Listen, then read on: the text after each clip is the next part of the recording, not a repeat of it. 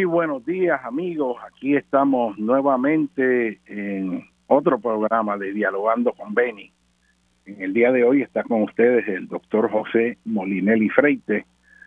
Rosana está en unas muy merecidas vacaciones y como siempre este, estoy aquí apoyando este programa tan valioso, tan extraordinario, pues que sigue la tradición de mi querido amigo Benny Frankie Cerezo, que siempre eh, fue un promotor de la discusión inteligente de las ideas, eh, sin prejuicios, fue un promotor del diálogo constructivo, de el compartir ideas, no importa cuán divergentes fueran, a fin siempre de, de buscar la verdad, de buscar la justicia, de afinar el entendimiento humano eh, sobre pues todas las situaciones que nos rodean, eh, tanto internas como externas.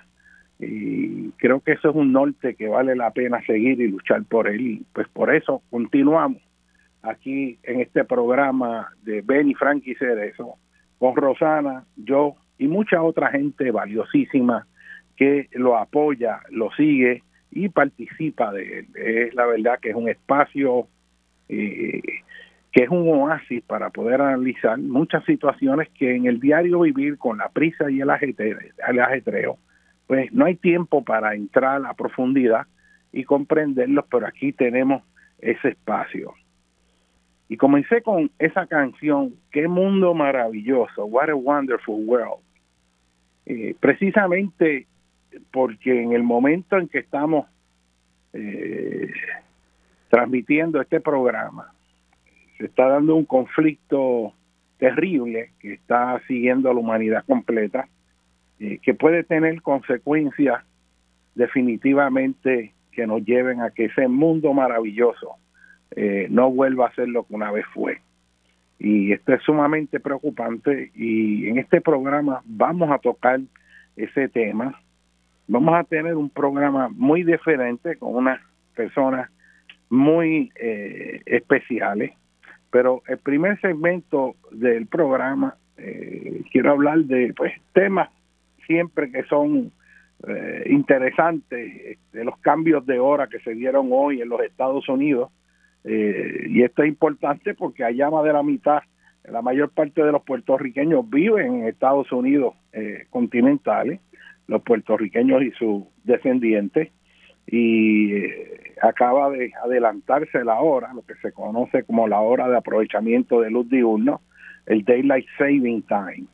Vamos a estar hablando luego de con el señor Abel Vale, eh, que es un ciudadano extraordinario que toda su vida ha estado luchando pues por todas las causas eh, que valen en Puerto Rico y ciertamente eh, él desarrolló una agrupación que se llama Ciudadanos del Carso para proteger uno de los patrimonios naturales más importantes del país que ahora mismo se ve amenazado por la construcción propuesta de una autopista eh, que va a ir pues eh, desde Atillo hasta Guadilla, algo que no es necesario, sobre todo en un momento en que el país está perdiendo población, en que no hay urgencia de invertir cientos de millones de dólares en tirar más cemento, más hormigón sobre las tierras agrícolas de Puerto Rico. Y vimos eh, en el programa pasado eh, como Rosana invitó una serie de ciudadanos profesionales, agrónomos, eh, licenciadas en Derecho, que están dando una pelea extraordinaria para defender los terrenos agrícolas que también seguimos perdiendo como consecuencia de la instalación de todas estas fincas de paneles solares que si bien son necesarias están ubicadas en el lugar inadecuado porque las están ubicando en las áreas de los terrenos agrícolas de mayor potencial en la isla.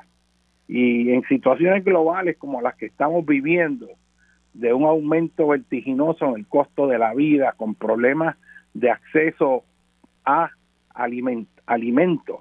Eh, tenemos que pensar estratégicamente en Puerto Rico con respecto a la protección de nuestros terrenos agrícolas que vergonzosamente los seguimos perdiendo gobierno tras gobierno, el área neta cada vez es menor y esto es un asunto verdaderamente de, seguridad nacional para Puerto Rico. O sea, eh, no podemos seguir esta tendencia tan terrible de que prácticamente la mayor parte de nuestros alimentos, pudiendo producir muchos de ellos aquí, los estamos importando. Y es cuando ocurren estas crisis que se limitan los abastos y si los tienes disponibles los tienes que pagar al precio que te piden porque si no, no te alimenta.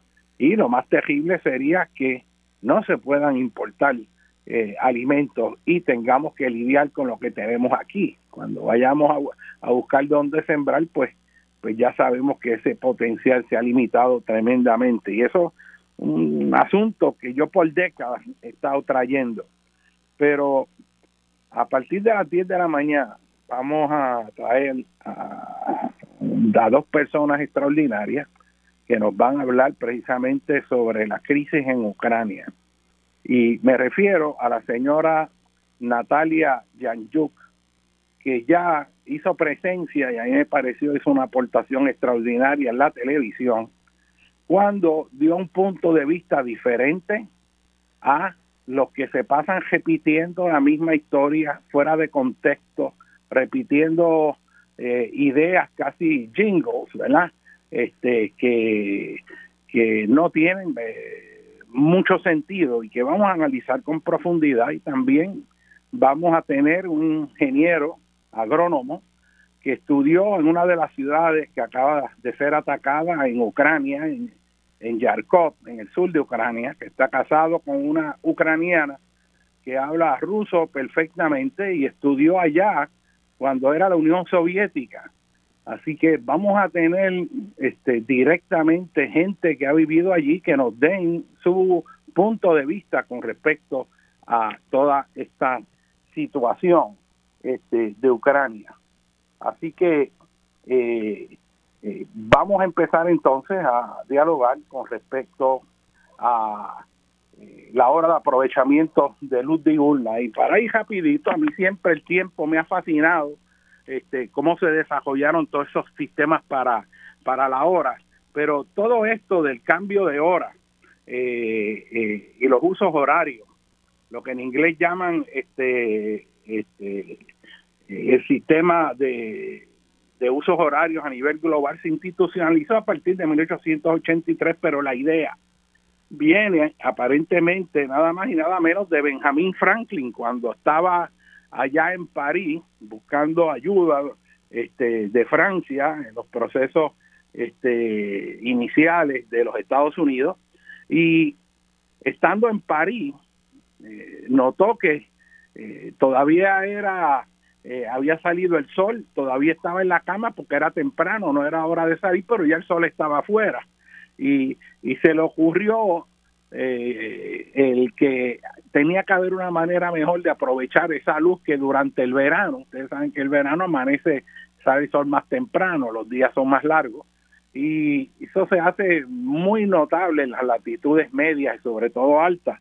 Y pues propuso, espérate, aquí estamos perdiendo el tiempo, estamos gastando velas porque este por la noche pues si nos hubiéramos acostado más temprano y no una hora más tarde pues eh, estamos gastando velas y iluminación de la de forma poco económico. Y se le ocurre que y propone en París imagínese que el ejército francés metiera unos cañonazos para despertar a todo todo el mundo una hora antes verdad este, este o, debo decir, adelantando una hora, una hora después, de manera que cuando sea las seis de la mañana sean, la, sean las siete. Y la cuestión es que la idea es que se aproveche eh, la hora de la mañana más eficientemente. Eso se quedó ahí como algo que era curioso, pero la realidad es que alrededor de 100 años después se institucionaliza un sistema eh, en el cual debido a las mejoras en los sistemas de comunicación, se requería tener un sistema coordinado. Y voy a lo siguiente. Antes, la manera en que se establecía eh, la hora en un lugar básicamente era función de el momento en que el sol alcanzaba su punto más alto en la esfera celeste, en el cenit. Eso es lo que llaman la hora solar. Ustedes tienen que haber visto en las películas viejas los relojes de sol y cómo la gente miraba la altura del sol para saber la hora. Y el punto es que cuando es mediodía, que es cuando pasa el meridiano donde está uno localizado, ese mediodía es el momento en que el sol está más alto en el cielo, cuando uno lo está mirando. Y si usted peta una estaca en la tierra, eso equivale a que el momento en que se estaca, la sombra de la estaca, apunta hacia el norte, si está en el hemisferio norte, eh, en ese momento es que es el mediodía solar donde está usted. Como la Tierra gira hacia el este, mire qué interesante. Yo les pregunto a ustedes en dónde es mediodía primero, a base de la hora solar, en Fajardo o en Mayagüez. Y la realidad es que primero es mediodía en, en Fajardo y alrededor de unos cinco minutos más o menos es que llega el mediodía a Mayagüez. Hay un grado de longitud entre el aeropuerto de Isla Verde e Isabela, le pone uno la distancia más o menos que hay de Isla Verde a, a Fajardo, y por cada grado de longitud hay cuatro minutos de diferencia. Eh, y de manera tal que a base de la velocidad de la rotación terrestre, el mediodía solar en Mayagüez sería como unos cinco minutos aproximadamente más tarde que lo que llega en, en, Fajardo. Así que eh, se hizo un sistema para agarrar áreas que tuvieran 15 grados para darle la misma hora. Y de ahí sale la zona de uso horario donde estamos nosotros.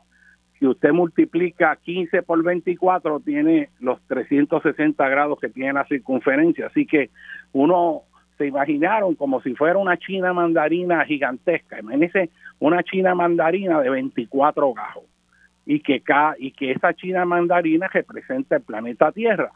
Así que cada gajo que va de norte a sur, y usted verá que ese gajo se hace más ancho en el medio y se va estrechando hacia las puntas, pues de igual manera son las, los usos horarios, las zonas de horarias. Y así pues, esa china si tiene 24 gajos, cada gajo de esos representa 15 grados de longitud que equivale a una hora. Y ese fue el primer sistema que se hizo allá para 1883 en los Estados Unidos. Eh, se estableció entonces la hora del este, la hora central, la hora de la montaña y la hora del Pacífico. Cuatro zonas de usos horarios eh, que equivale a unos 60 grados de longitud este-oeste que fundamentalmente tiene la, esa masa continental de, desde el Atlántico al Pacífico, sin incluir naturalmente Alaska. Eh, y eso se hizo para poder programar la llegada de los trenes, el transporte, cuando se desarrolla el telégrafo, el teléfono, era importante saber los horarios en distintos lugares. Finalmente, eso se viene a coger por los países eh, para la Primera Guerra Mundial.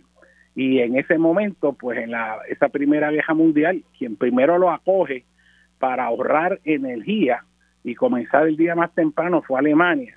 Posteriormente, otros países lo siguen y Estados Unidos lo adopta, lo adopta eh, la cuestión de adelantar la hora, eh, lo adopta ya eh, oficialmente para 1918. No todos los estados lo acogen, Arizona este, está excluido, exceptuando las naciones indígenas que sí lo acogieron, Hawái no lo tiene ni tampoco las posesiones en el Pacífico de los Estados Unidos las islas de Guam, las islas Marshall, la Samoa Americana, que es territorio americano, por efectos prácticos, ahí está la bandera de Estados Unidos, y es donde primero en realidad se recibe el año bajo la bandera de Estados Unidos, contrario a lo que recientemente había dicho nuestro gobernador, que quería anunciar que el primer lugar bajo la bandera de los Estados Unidos que recibe el nuevo año era Puerto Rico y eso geográficamente está equivocado porque son los países que están en el Pacífico hacia el oeste de la línea internacional de cambio de fecha, que como ustedes saben va desde eh, el estrecho de Bering, ¿verdad? desde la región polar hasta de norte a, sur hasta llegar a la Antártica y ahí pues tiene esa línea que de usted nada más pasarla hay una diferencia de 24 horas. Esto lo que quiere decir es que si usted viene de Estados Unidos para Japón, va volando por el Océano Pacífico, cuando cruza, ¿verdad? Esa línea internacional del cambio de fecha, que es el International Dateline en inglés, este, usted si hoy es domingo y lo cruza ahora a las 10 de la mañana, eh, digamos, pues usted estaría inmediatamente cuando está en el lado Pacífico, lunes a las 10 de la mañana, un cambio de 24 horas. Y lo curioso que es, es que esta es la antípoda, o sea, la parte opuesta de la línea que demarca el meridiano de Greenwich, del Observatorio Astronómico de Greenwich en Inglaterra. Esto del tiempo se intentó en Puerto Rico una vez, un senador estadista, eh, eh, integrar a Puerto Rico al sistema de cambio de uso horario eh, como para tratar de asimilar aún más a Puerto Rico. O sea, si se hace en Estados Unidos, ¿por qué no lo hacemos aquí? Y la realidad que es que no es tan necesario, no es ni necesario, este, porque los cambios este, en esos horarios no son significativos y eso tiene otro montón de implicaciones que, que sujeta y crea condiciones que pueden causar este, problemas. Por ejemplo, si usted se tiene que levantar más temprano eh, que lo normal y pierde una hora, eh, pues hay personas que se quedan somnolientas y eso estadísticamente lo hace más, más este, susceptible a que tenga accidentes de tráfico, van llegando dormidos al trabajo.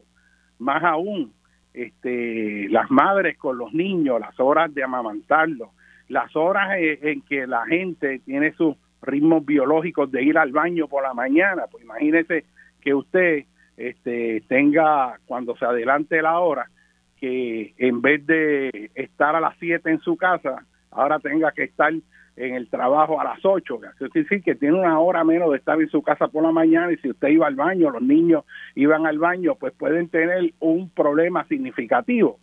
También esos niños que van a pie a la escuela o gente que va caminando por las carreteras rurales, este, ese cambio de hora puede ser la diferencia entre si usted si madruga mucho sale de día o sale de noche. Así que, este, de hecho, ahí se está, está planteando eliminar ese sistema porque hay información que indica que contrario a lo que se pensó inicialmente que se iba a ahorrar combustible y todo eso, este, se está encontrando que no, que hay mayor cantidad de consumo eléctrico. Y la idea es esta, ¿saben quiénes están bien contentos y que no quieren que se cambie? Los comerciantes. Porque la idea es que en el verano, si tú te levantas más temprano, eh, con el cambio horario, pues tú tienes y puedes aprovechar más la luz solar eh, para hacer tus quehaceres por la tarde. Tienes una hora adicional de luz por la tarde y eso hace que la gente sea más propensa a irse de compra, ir a las tiendas o irse al parque este, a jugar con los hijos. O sea, hay más actividad y muchas personas eh, a veces no quieren salir cuando está oscuro, sobre todo eh, después del huracán María en Puerto Rico, que muchas cajeteras todavía siguen sin iluminación este y, y mucha gente evita el, tener que salir de noche porque eh, no se ve bien, hay hoyos que usted ni ve y cuando cae se revienta el automóvil y usted termina con dolor de cabeza. El otro día yo cogí un hoyo que me dio dolor de cabeza, eso fue horroroso. Este, y cuando los viene a ver es muy tarde para reaccionar por la pobre iluminación que hay. Así que este, hay muchas razones con respecto a esto de los usos horarios.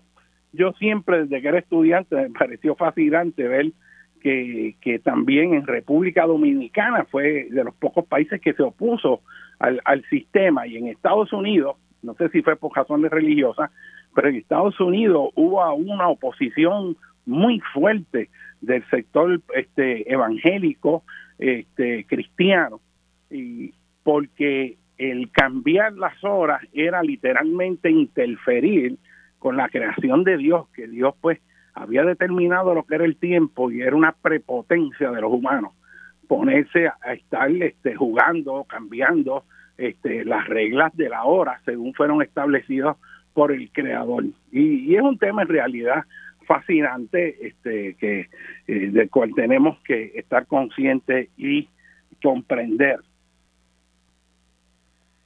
Hay una cosa que quiero traer que a mí me preocupa cada vez más, cambiando el tema, y esto tiene que ver con el cambio climático.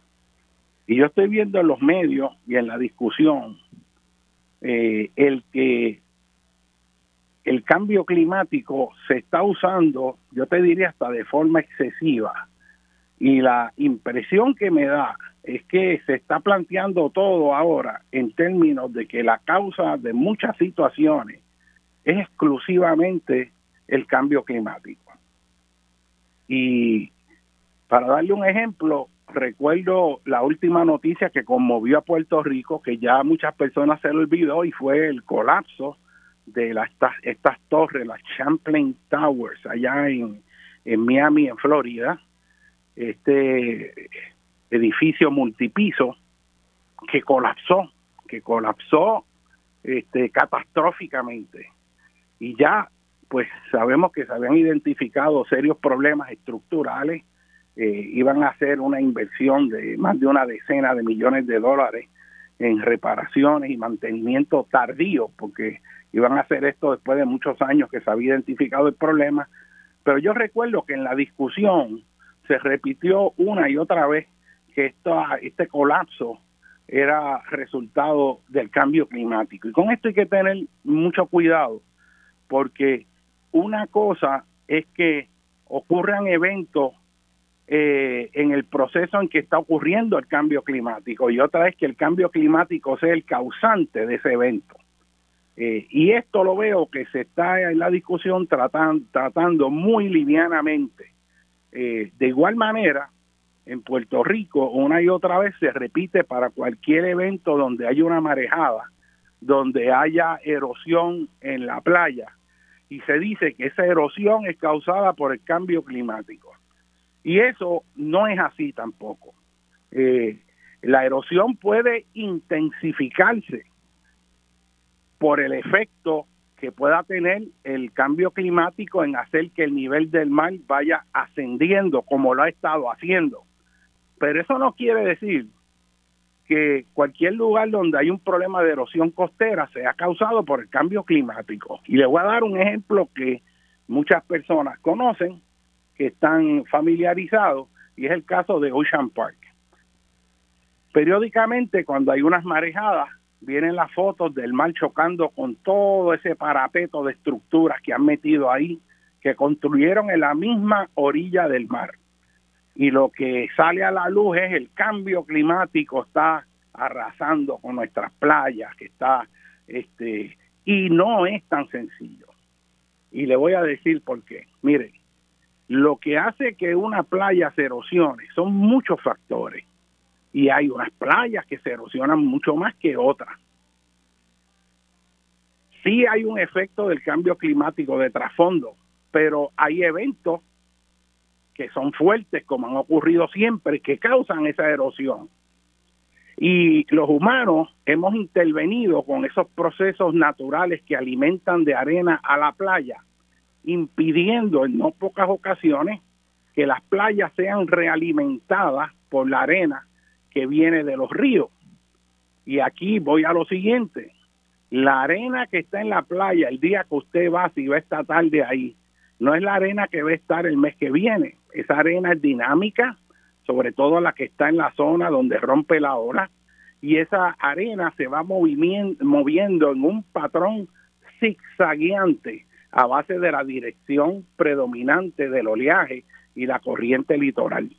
Así que ese río de arena a lo largo de la cara de la playa y la zona litoral inmediatamente paralela a la orilla de la playa, eso se está moviendo esa arena y para mantener ese sistema en equilibrio necesita que la misma cantidad de arena que se va moviendo a través del sistema playero sea renovada en un punto de entrada para compensar la que eventualmente se entra al mar.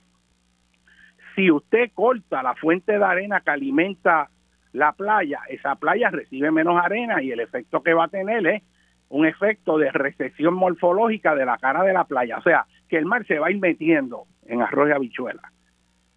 Así que, ¿y qué actividades humanas causan ese decrecimiento alimentario del sistema playero?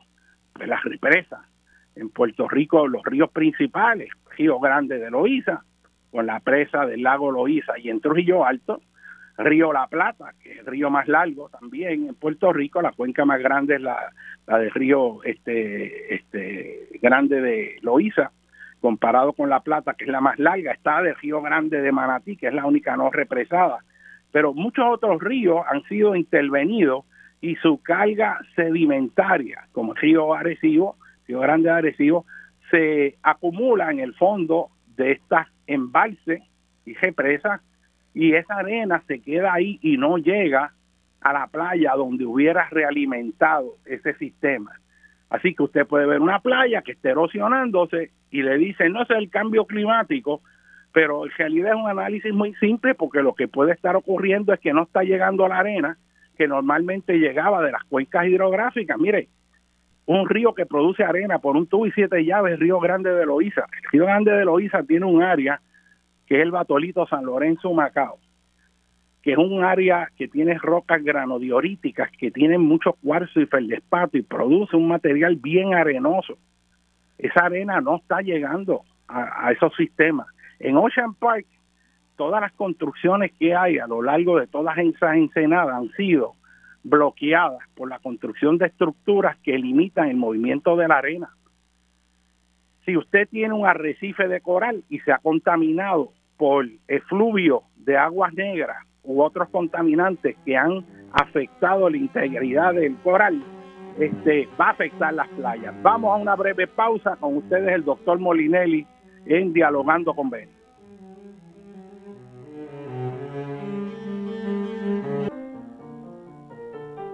Bueno, mis amigos, continuamos aquí en Dialogando con Ben. Eh, estamos hablando sobre esta problema eh, de atribuirle pues todas las cosas que ocurren a, al cambio climático cuando en realidad lo que es correcto científicamente hablando es que el cambio climático es un factor agravante de estas situaciones, pero no es quien las causa. Y esto es importante porque si esto se utiliza demasiado y de forma incorrecta, pues se va a perder credibilidad que es tan importante y, en esto pues hay que ser bien vertical. Y estaba señalando que las playas, si bien esperamos que eh, continúe la erosión asociada al cambio climático, eh, y de nuevo, hay erosión por el cambio climático porque al calentarse el agua en los océanos, el agua se expande y esa expansión termal del agua en los océanos hace que las cuencas oceánicas al aumentar de volumen, literalmente se desborden hacia el perímetro costero donde están las playas. Y una regla general y bien general es para tener una idea del orden de magnitud, es que por cada pulgada o centímetro o pie o metro, eh, cualquier unidad de medida que usted quiera, que ascienda el nivel del mar, la línea de costa en costas que son arenosas de sedimento suelto va a perder 100 de esas unidades. Así que si fuera un centímetro, la línea de costa en promedio debería exceder un metro. Se proyecta que para fin de siglo el alza en el nivel del mar alcance, eh, puede alcanzar un metro y quizás más. Y esos son estimados conservadores. Antes los más conservadores eran como de casi medio metro, un poco más. Eh, pero mientras más se observe el fenómeno, se sabe que está, esto está ocurriendo más acelerado. Así que eh, imagínese usted que si el nivel del mar subiera para fin de siglo un metro, serían 100 metros, son 300 pies desde la orilla del mar en el nivel promedio de la marea, tierra adentro, en playas arenosas. Piense usted todas las propiedades que van, van a verse afectadas. Y esto es algo fundamental que hay que considerar en el proceso de planificación, porque como tantas veces yo he dicho, la Junta de Planes sigue dando permisos de construcción eh, en, la, en la orilla del perímetro litoral sin considerar que lo que está hoy va a ser muy distinto a lo que va a estar mañana en esas costas. Y eso nos va a costar económicamente. Lo inteligente es invertir construyendo en lugares seguros hoy y mañana. Y sabemos dónde están, sabemos cómo se identifican y de nuevo, falta voluntad política para hacerlo.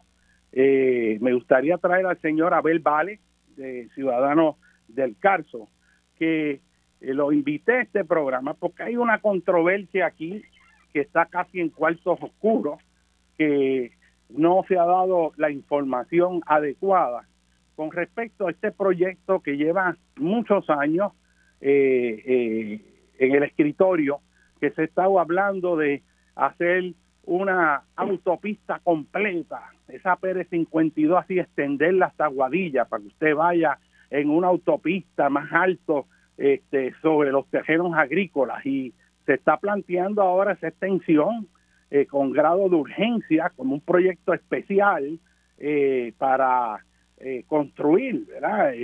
otra carretera más en Puerto Rico que no es necesaria.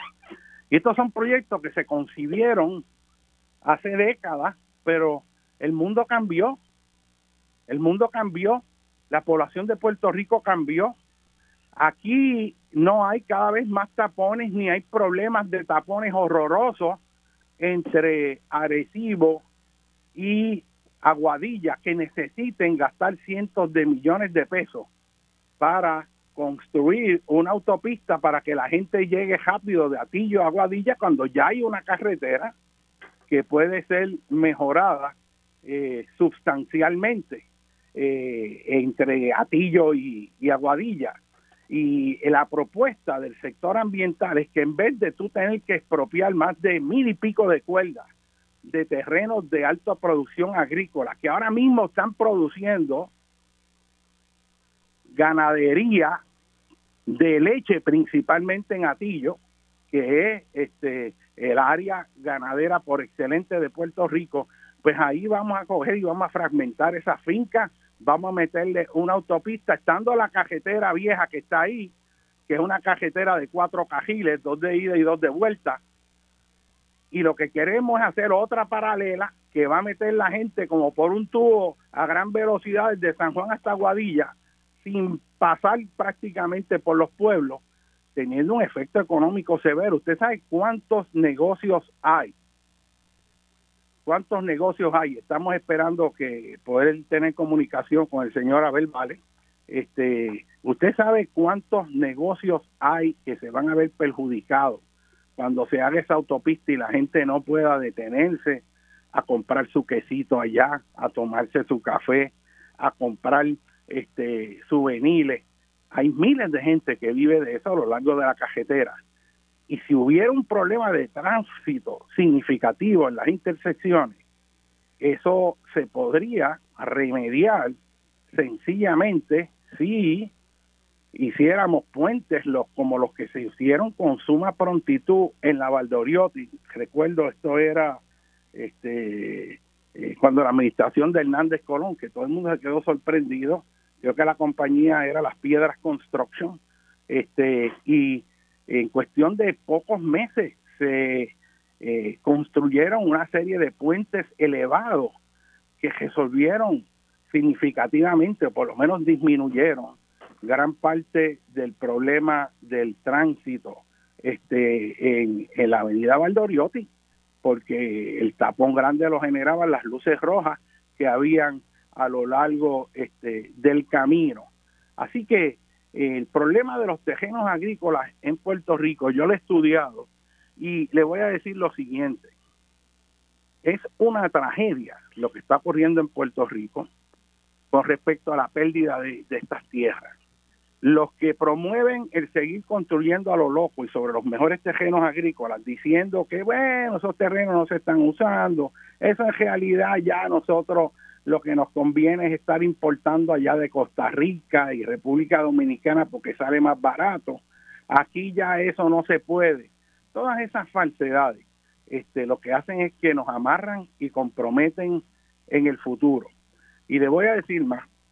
Estas personas argumentan a veces que no, mire, usted coge una imagen aérea de Puerto Rico y la mayor parte de Puerto Rico no son áreas urbanas. Todavía usted ve todas esas montañas y todo eso. Pero la falsedad de ese argumento radica en que donde se está construyendo es, los es en los terrenos agrícolas de alto potencial, que son los menos en Puerto Rico y no los más.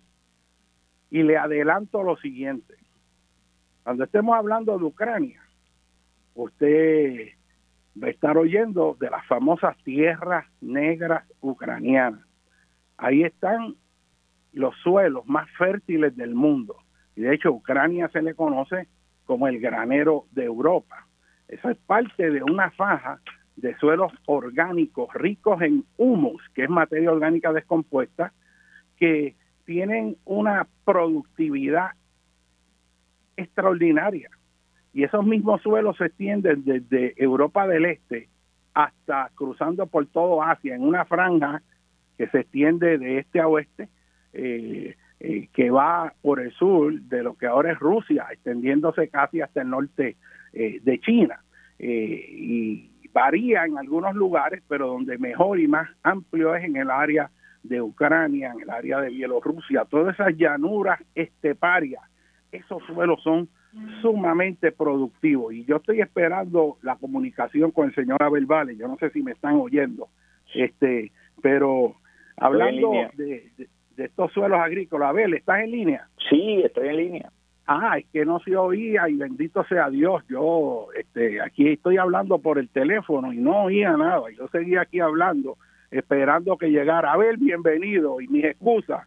Sí, este, buenos días. La recepción este, telefónica aquí donde yo estoy este no se oía nada y ahora oí como un sonido bien bajito y dije, bueno, déjame ver si es. A ver, no hablo más, yo te doy el foro. ¿Qué es lo que está pasando con este proyecto ahí en Arecibo? Sí, buenos días, José, y buenos días a toda la radio audiencia. Eh, nuevamente, eh, la autoridad de carretera eh, resucita un proyecto que lleva los últimos 20 años tratando de hacerse por varias administraciones. Ya en el 2008 la extensión de la PR2 sacó su primera declaración de impacto ambiental, la cual en aquel momento se demostró que estaba basada en un montón de argumentos falaces, carente totalmente de ningún criterio económico, eh, científico y ni siquiera estadístico, porque estaban planteando en el 2008 que la población de Puerto Rico continuaría aumentando a ciertas tasas y la, sabemos que el censo ya del 2010 demostró que la población de Puerto Rico se había reducido sustancialmente y de ahí en adelante continuó eh, reduciéndose. Pero, ¿qué es lo que está proponiendo ahora? Bueno, pues hay fondos federales y entonces aquí se vuelve todo una cosa de que hay fondos federales, hay que gastarlo, vamos a gastarlo. Y sí, pero gastémoslo en una forma inteligente, porque la Pérez 22, esta extensión, ¿qué representa para la costa noroeste de Puerto Rico?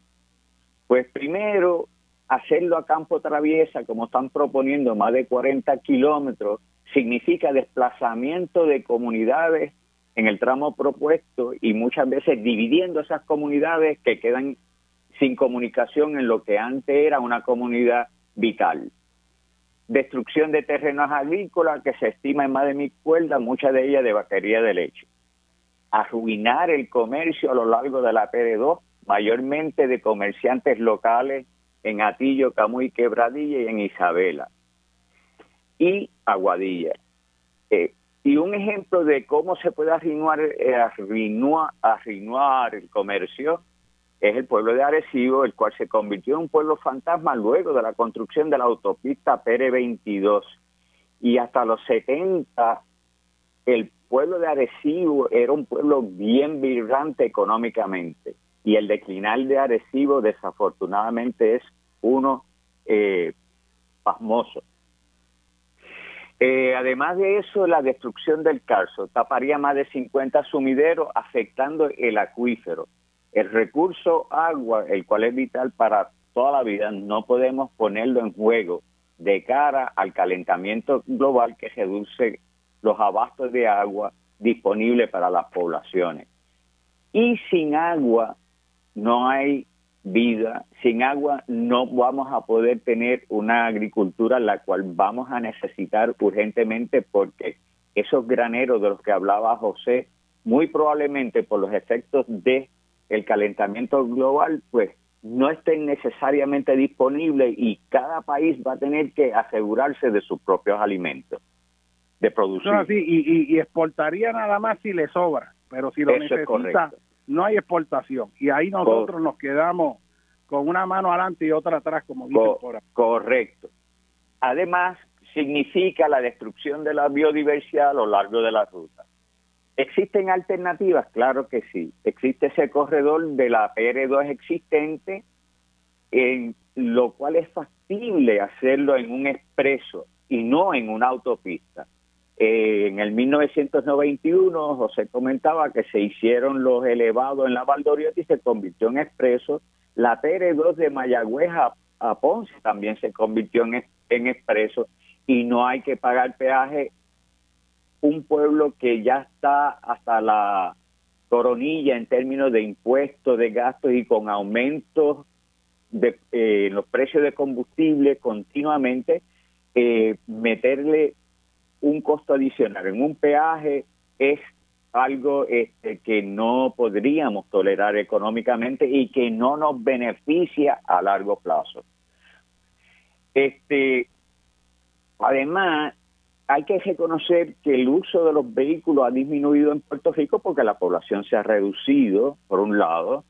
Los hábitos de consumo están cambiando rápidamente con las poblaciones jóvenes comprando eh, más por internet y trabajando desde su casa este eh, por la y ese punto a ver ese punto es bien importante eso que tú traes y es que eh, antes de la pandemia el modelo dominante era que uno vivía donde fuera. Podías vivir a una hora de los centros de trabajo dos horas. Creo que el censo calcula cada 10 años cuál es el tiempo promedio que tardan las personas en llegar a su trabajo. Y eso ha ido incrementando en Puerto Rico, pero a partir de la pandemia ocurrió un evento que va a tener un impacto significativo en los procesos de urbanismo y construcción, y es que hay un segmento creciente de la población que puede trabajar desde su casa como si estuviera en la oficina. Y las compañías se benefician porque no tienen que tener espacio adicional para tener gente allí el ambiente se beneficia porque la persona, si trabaja desde su casa, no tiene que consumir gasolina, estar una hora en un tapón de ida, una hora en un tapón de vuelta.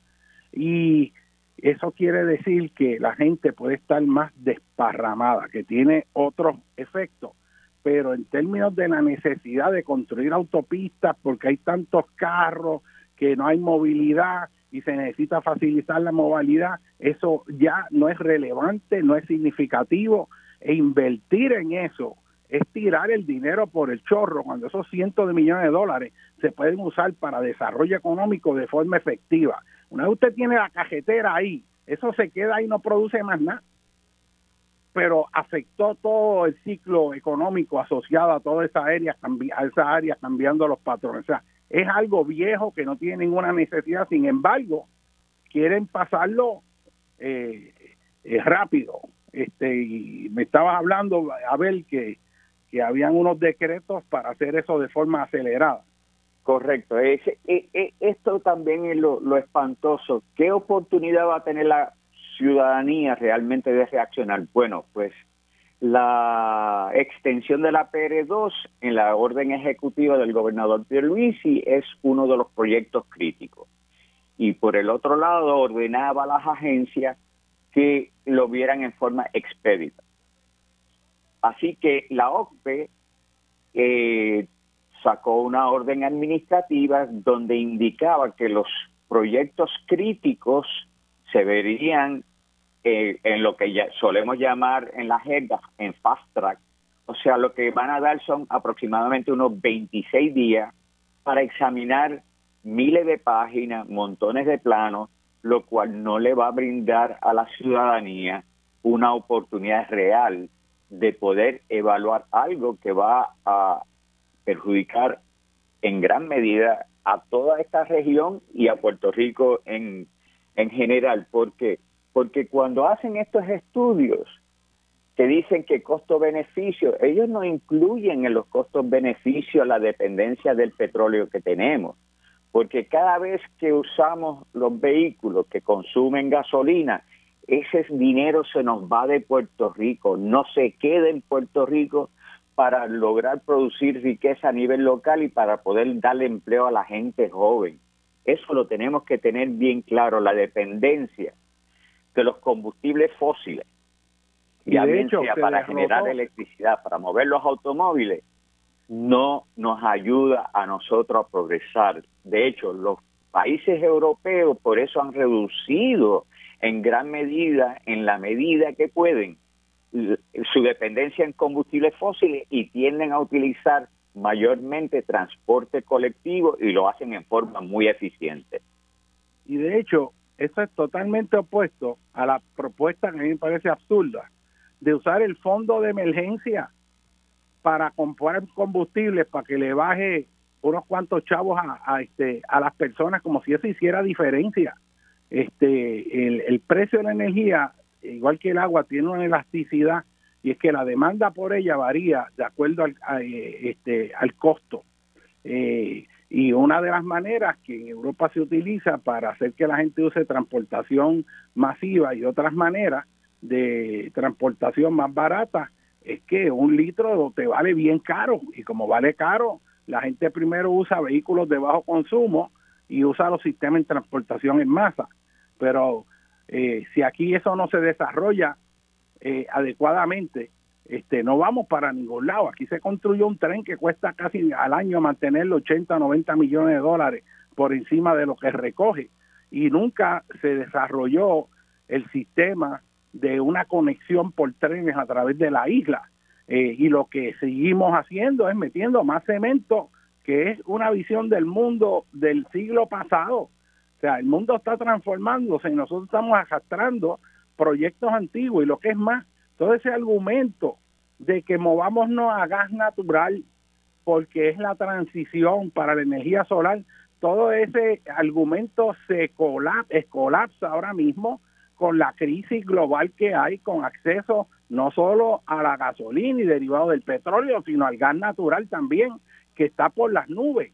Y entonces vamos a seguir a gastar cientos de millones o miles de millones de dólares en movernos a gas natural como pretenden, porque no, no, todavía no debemos movernos a los paneles solares, ¿verdad? No, no, eso de usar los techos de todo el mundo, eso como que no, yo lo que quiero es meter paneles solares sobre las fincas agrícolas, que ahí es como le deja más chavo a cierta gente, pero eso de usar los techos de las casas en Puerto Rico como la fuente generatriz de energía eléctrica para el país hacer las adaptaciones de ingeniería que se requieren para que ese sistema funcione de manera integrada.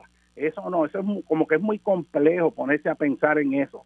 Así que, que, que eh, seguimos viendo, a ver, y esto yo no sé cómo tú lo ves, este, un país que no tiene norte con respecto a la planificación, todo es gastar el dinero que venga, si se usa para bien, se ayuda al desarrollo, este, eso no importa, lo importante es ganar dinero, eh, gastarlo y, seguir pidiendo más chavos. Este, a mí me parece sin sentido, ¿no? Peor aún, José, peor aún. El, el planteamiento que tú acabas de hacer de eh, continuar utilizando eh, combustibles fósiles, que el gas natural es un combustible fósil, aunque era más barato, ya no lo es, eh, como tú bien planteaste, es no, no reconocer de que, por ejemplo, los paneles solares en los techos de la casa significa que esa, ese, esa familia va a consumir menos energía eléctrica y va a gastar menos, va a sobrarle más dinero para poder utilizarla quizás en educación, en salud y en cosas necesarias que tiene la población. Este, comparto contigo 100% de que es un disparate usar los terrenos agrícolas para sembrar paneles solares. Están todos los techos de las casas, de la industria, del comercio, de los estacionamientos, donde podemos generar una gran cantidad distribuida por la isla, lo cual es bien importante porque la concentración de la producción de energía significa que cuando se nos van esas plantas, se queda el país sin energía, pero la energía distribuida significa que si se cae en un lado, va a seguir funcionando en el otro. Así que aquí no hay una visión de planificación para el pueblo, sí hay una visión de planificación, y esto va a sonar fuerte, para un sector económico que se beneficia nada más. Y dentro de estos esquemas corruptos de gobierno, pues tú tienes un agente intermediario entre los que quieren implantar esos proyectos y los oficiales de gobierno y el financiamiento de las campañas políticas. Y hay un ciclo de corrupción ahí que este país literalmente está harto de cómo esas maquinarias influyen y controlan muchos de los medios de comunicación, cómo esas maquinarias tienen gente repitiendo falacias, difamando a la gente buena que está luchando por este país, tratando de abrir los ojos y dando la señal de alerta de lo que está pasando eh, para que el país comprenda lo que está ocurriendo detrás de la de la cortina. Esto que estamos haciendo tú y yo aquí, nosotros no tenemos ningún interés económico en eso y estamos señalando asuntos que son fundamentales que no se discuten que no se discuten afuera y el gobierno no discute ni da la oportunidad adecuada de discutirlo. Este, y eso es sumamente preocupante porque eso amenaza el proceso democrático en un país este, de poder dilucidar ideas. O sea, el país está cansado de que se inventen proyectos y los pasen por debajo de la mesa y se robaron millones y después los problemas nunca se resuelven. Correcto. Van, eh, José, este, yo entiendo de que, y esto es un reto directo a los directivos de la autoridad de carretera, ¿por qué tienen miedo de sacarlo y darle tiempo suficiente al público para discutirlo como debería hacerse? ¿Por qué? Porque van a tratar de venir con los viejos mitos y no discutir las cosas como las estamos planteando en este momento. Vamos a ver los números, pongámoslo sobre la mesa, discutámoslo públicamente, qué es lo más que le beneficia al pueblo de Puerto Rico. Ah, pero eso no lo quieren hacer. Y eso es lo que hay que hacer, como tú bien planteas, porque la democracia se vulnera en la medida en que en cuartos oscuros se toman decisiones que no benefician al pueblo de Puerto Rico y que han sido la razón por la que tenemos una quiebra en estos momentos históricos, que ha afectado a grandes sectores eh, pensionados en el país y distintos sectores, y que de continuar el rumbo que llegamos, no vamos a sacar al país de la quiebra y vamos a continuar peor aún. Y, y, es por eso que es tan y tan importante que el país apoye, respete y proteja a todos aquellos ciudadanos que dan la voz de alerta con un montón de, ciudad, de sobre un montón de situaciones y que esa, esos medios que están comprados, controlados, lo que hacen es poner gente para difamar, tergiversar a los mejores ciudadanos que le sirven a Puerto Rico y que están dando las batallas que se supone el gobierno dé para proteger nuestros recursos naturales. Y esto es importante que, que lo tengan claro. Yo oigo a veces por radio este, gente votando sapos, culebras, este, una cosa hasta diabólica este, la desinformación y la difamación, pero como dicen, eso lo empiezan a repetir y desafortunadamente hay sectores en la población que empiezan a creérselo, pero según estamos ahora mismo en una situación donde hay una guerra de información con respecto a Ucrania, donde hay una versión que domina acá con respecto a que lo que está ocurriendo en Ucrania es por un loco que se llama Putin y allá en Rusia hay otra versión eh, de los nuevos nazis que quieren invadir este, a Rusia. Eh, esa batalla en plena guerra de, de, información requiere que nosotros los ciudadanos podamos entender quién dice qué, con qué propósito, quién lo financia y pensar críticamente este, sobre todo esto, porque yo creo que en la era en que más información hay, hay también más confusión con respecto a quién creerle. Eh, y eso es fundamental. A ver, el tiempo nos está traicionando. Este, vamos a estar en contacto y este tema hay que seguirlo planteando.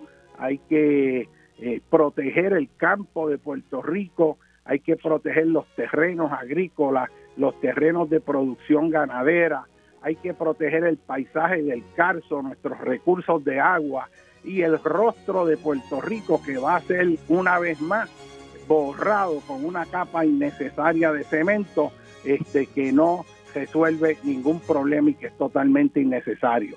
Así que, a ver, eh, muchas gracias por tu participación y vamos a, seguir en contacto para darle continuidad a este tema de protección de los terrenos agrícolas y el calzo contra la, absurda este, construcción de un expreso que no se necesita.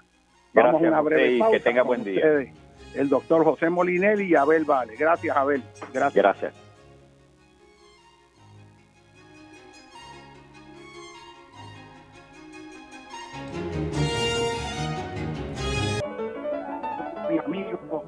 Continuamos aquí en Hablando con Benny. Este, vamos a la segunda parte del programa, eh, que yo estoy seguro va a ser de interés a muchas personas. Y vamos a estar hablando sobre esta crisis en Ucrania. Eh, ver los titulares de la prensa eh, en el día de hoy, al igual que los días pasados, crea suma preocupación. Eh, ahora mismo el periódico New York Times se está hablando de eh, batallas con artillería alrededor de Kiev este, y, pérdidas significativas eh, de soldados y población civil. Y se está hablando de un ataque que hubo a una base muy cercana a, a Polonia, donde se estaban adiestrando soldados extranjeros que venían pues eh, apoyar este, eh, el esfuerzo de Ucrania.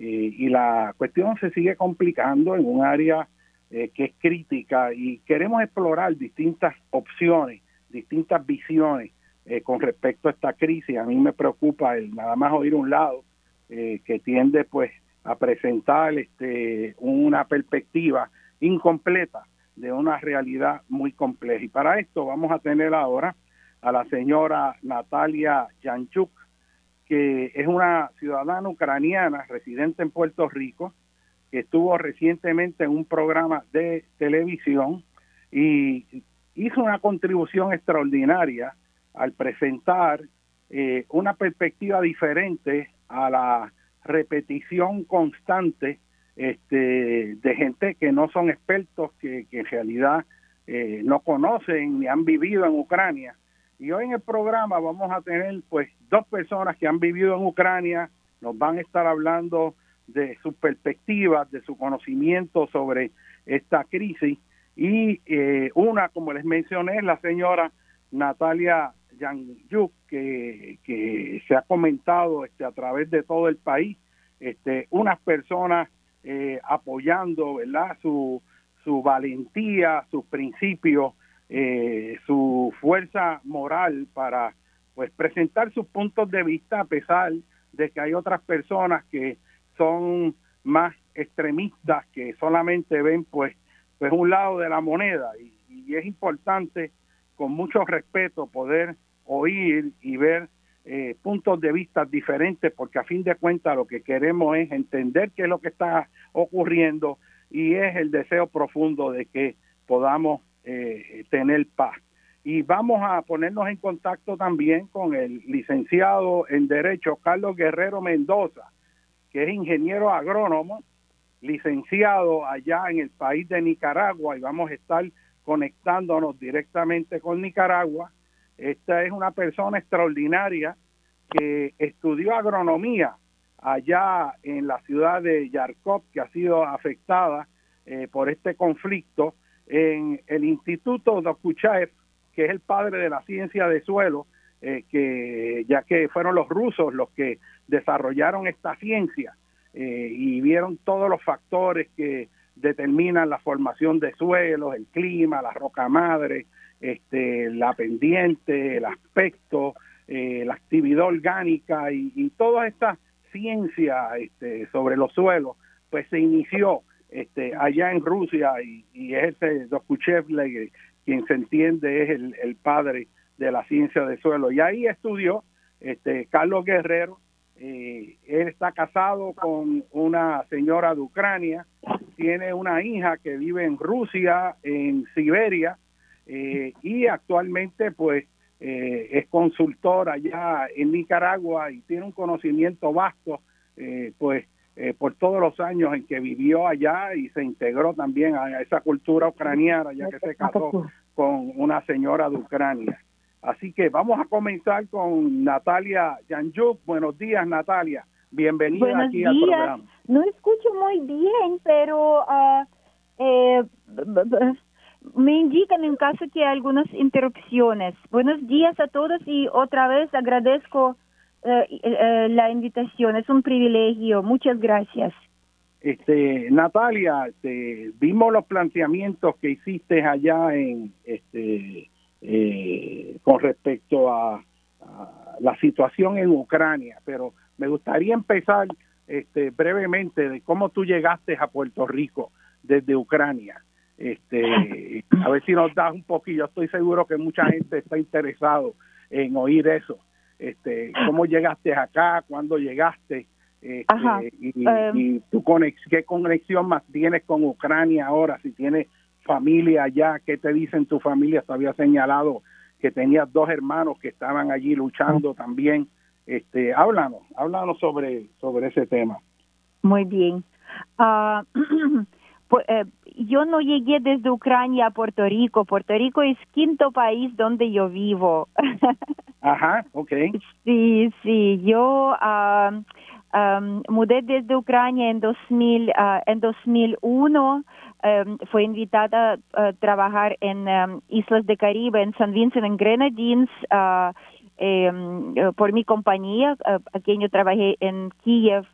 Eh, trabajé con ellos varios años, después casé con un boricua y nos mudaron a. Dubai, donde yo vivió por más de 10 años. Veo, muy bien, muy bien. Sí, y en 2010 nosotros decidimos uh, mudar al Puerto Rico, donde vive la familia de mi eh, uh, ex marido, ya. Ajá. Ya, fue, fueron casados por 20 años y divorciaron el año pasado, sí. Muy bien. Tenemos muy bien. hija que habla cuatro idiomas, ucraniano, ruso, inglés, español. Y aquí en Puerto Rico yo administro diáspora de eh, eh, personas de Unión Soviética de antes, uh, con 14 nacionalidades. tengo ese grupo de casi 200 personas que son rusos, ucranianos, judíos, kazakos, belorusos, kirguizos, y estamos ahora mismo discutiendo, teniendo esa narración de diferentes vistas, uh, you know, porque cada uno con su perspectiva, pero tratamos de tener un balanceo basado, you know, la discusión basada en los uh, uh, factos históricos, en eh, conocimiento, en vez de solamente como emociones, porque, you know, todos somos tristes y todos tenemos mucho, mucho preocupación. Eh, pero debemos que basar la, eh, la discusión en, you know, en algo que es constructivo, ¿verdad? Sí, aquí hay, hay, este, aquí a mí me preocupa mucho, este, cómo se ha desarrollado, este, toda una perspectiva en los medios, eh, que la causa de toda esta situación es que hay un loco en Rusia que se llama Vladimir Putin, que quiere volver a la época de los zares o la época de la Unión Soviética y que inició ese proceso para apoderarse del mundo. Este, y eso pues ciertamente es una narrativa falaz. Esto es mucho más complejo y enmarcándolo este, ampliamente sabemos que en el 1991 eh, pues se disolvió la Unión Soviética este, ella misma y todas estas repúblicas, quedando unas 14 repúblicas eh, que eran parte integral de la Unión de Repúblicas Socialistas Soviéticas, se convirtieron en países independientes. Y uno pues de los acuerdos que hubo este era pues mantener una neutralidad y eh, según analistas políticos eh, en el mundo y profesores americanos también de la Universidad de Chicago han planteado no que el, crecimiento y la agregación de países que antes eran de Europa del Este a la NATO ha ido creando gradualmente unas presiones extraordinarias sobre Rusia, que ha visto amenazada su seguridad interna y su espacio vital en la manera en que todos estos países han sido inducidos a formar parte de la NATO. este, y que este proceso, ¿verdad?, comenzó aceleradamente, integrando inicialmente varios países, luego otros más en oleadas progresivamente y que la última oleada es la pretensión de que Ucrania y Georgia, que colindan directamente con la Unión con Rusia, pues entren en la NATO. Y eso significa que ahí van a haber fuerzas militares de otros países que van a estar amenazando a Rusia. Y Rusia ha estado planteando, ¿verdad?, que, que de alguna manera que había que buscar un acuerdo. Y no se llegó a un acuerdo, no se pudieron poner de, acuerdo, de acuerdo en, en, algo que sea razonable para ambas partes. Y se ha iniciado esta situación terrible que no es tan sencillo como que los rusos nada más invadieron, hay que entender cuáles son las consecuencias de eso, qué ha estado pasando este, si es que vamos a encontrar una, una manera de resolver este problema. Este, déjame saber cómo tú ves todo esto, cómo tú explicarías o sientes que, qué es lo que está pasando allá. Este, eh, sabemos que hay pues pues hay diversidad este, lingüística allá en Ucrania, no es un país homogéneo, está la Ucrania del este, la del oeste. Háblanos de todo eso. Eh, ¿Cuál es tu sentir, Natalia? Uh, estoy, you mi perspectiva coincide muchísimo con todo lo que usted uh, indicaron uh, y ya yo yo como expresé en la televisión que es una, un asunto muy complejo y debemos que ver de, de de, de, todas las partes y participantes y entender el contexto. Eh, hoy, eh, entiendo yo, salieron eh, varios artículos en Ucrania y en Rusia señalando que hay posibilidad de uh, algunos cambios en la dinámica de la guerra que aparentemente los representantes de ambas partes, de Ucrania y de Rusia, no van a encontrar por el momento en persona, sino que están comunicando online y discutiendo posibles uh, posibles pasos a reconciliar y, uh, y parar um, eh, el conflicto. En caso que usted me permiten, yo digo un par de palabras sobre qué leí hoy en fuentes desde Rusia y fuentes desde Ucrania. Eh, Básicamente, eh, el ministro, de, ministro militar de Ucrania indicó hoy en su mensaje que eh, están preparados de discutir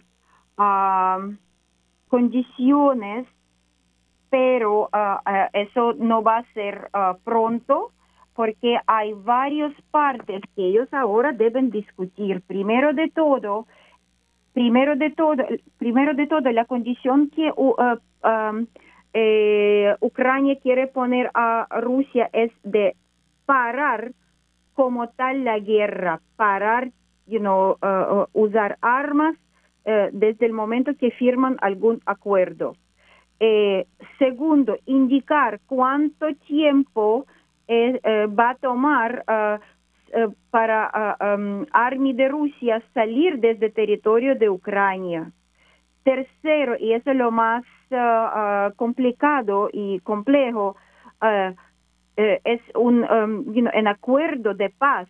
¿Cómo eso se puede, you know, cómo, cómo pueden garantizar ese acuerdo? y ahí por ambas partes, por Rusia y por Ucrania, sí, porque sabemos que eh, OTAN eh, no, no honró acuerdos eh, y, promesas que dio a Rusia no expandir hacia oeste. Y también Ucrania violó acuerdos de Minsk y no paró bombardear áreas del oeste de Ucrania y en vez Rusia también continuó bombardeando. Entonces, todas las partes, ninguno básicamente tenían compromiso de seguir Uh, uh, you know, con acuerdos firmados.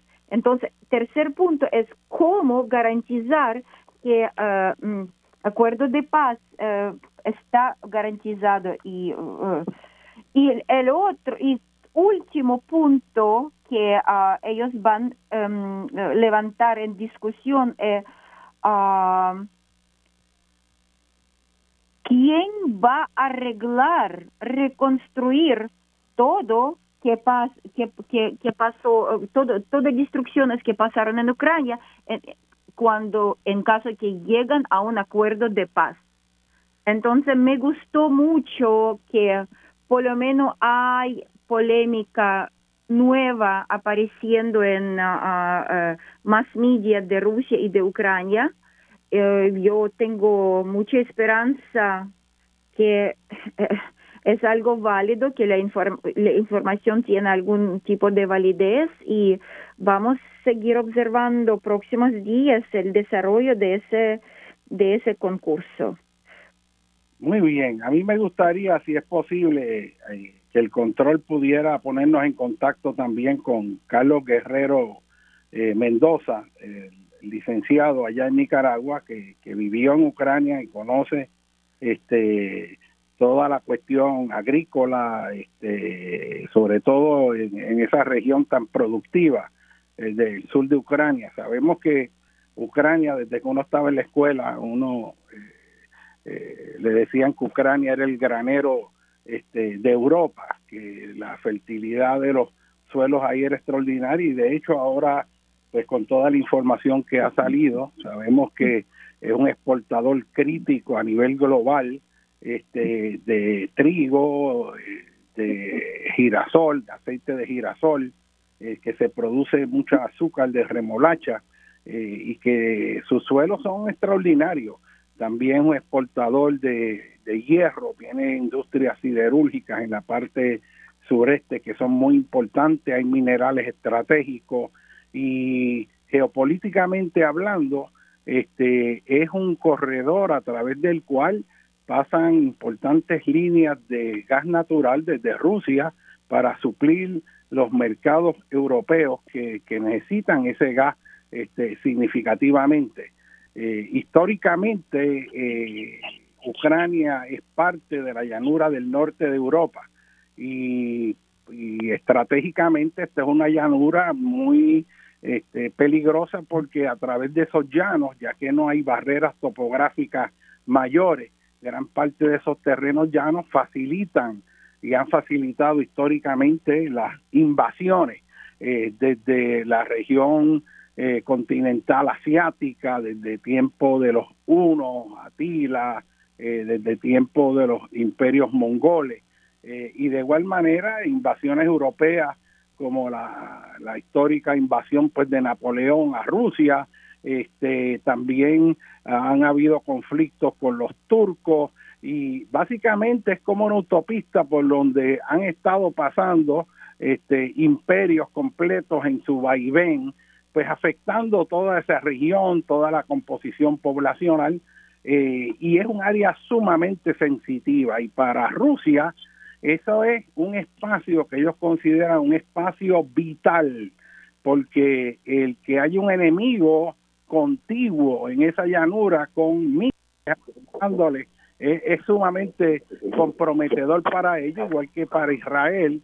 Eh, tomaron las alturas de Golán en Siria, en Siria y no se han salido, ah, porque es un espacio vital para Israel, porque si se deja en manos de los sirios, eh, son muy vulnerables a los ataques. Israel también tomó la parte sur de Líbano, la cuenca del río Litani, porque es un espacio vital para ellos. O sea que hay que entender esa geografía política, esas necesidades y percepciones de los países para poder llegar a unos acuerdos que sean razonables. Entiendo que tenemos en línea a el licenciado Carlos Guerrero. Bienvenido, Carlos. Buenos días, ¿cómo están? Mucho gusto. Se oye, estamos oyendo. Bienvenido, bienvenido. Este, aquí estamos, pues ahora Natalia Yanyuk, este, desde Nicaragua tenemos a Carlos ah. Guerrero Mendoza, este, que es ingeniero agrónomo, licenciado en Derecho en Nicaragua y está casado con una ucraniana, estudió en Ucrania cuando era parte de la Unión Soviética y estuvo unos ocho años, nueve años allá. Este, me dice que habla ruso con fluidez también eh, y me gustaría pues este, que, que nos dijera tú, pues específicamente, pues tu conexión allá con Ucrania, este, esa, esa región que ahora ha sido atacada, la de Yarkov, donde está la, la universidad en que estudiaste. Buenos días a todos, mucho gusto. Eh, sí, yo estudié allá en la ciudad de Kharkov, eh, Ucrania, desde 1982 hasta 1988. Eh, me gradué de ingeniero agrónomo en la Universidad Agrícola Dokuchaeva, Dokuchaev. Eh, en, para el año 84, pues me casé con una eh, muchacha eh, ruso-ucraniana, de madre ucraniana, padre ruso, y con ella pues eh, procreamos dos hijas.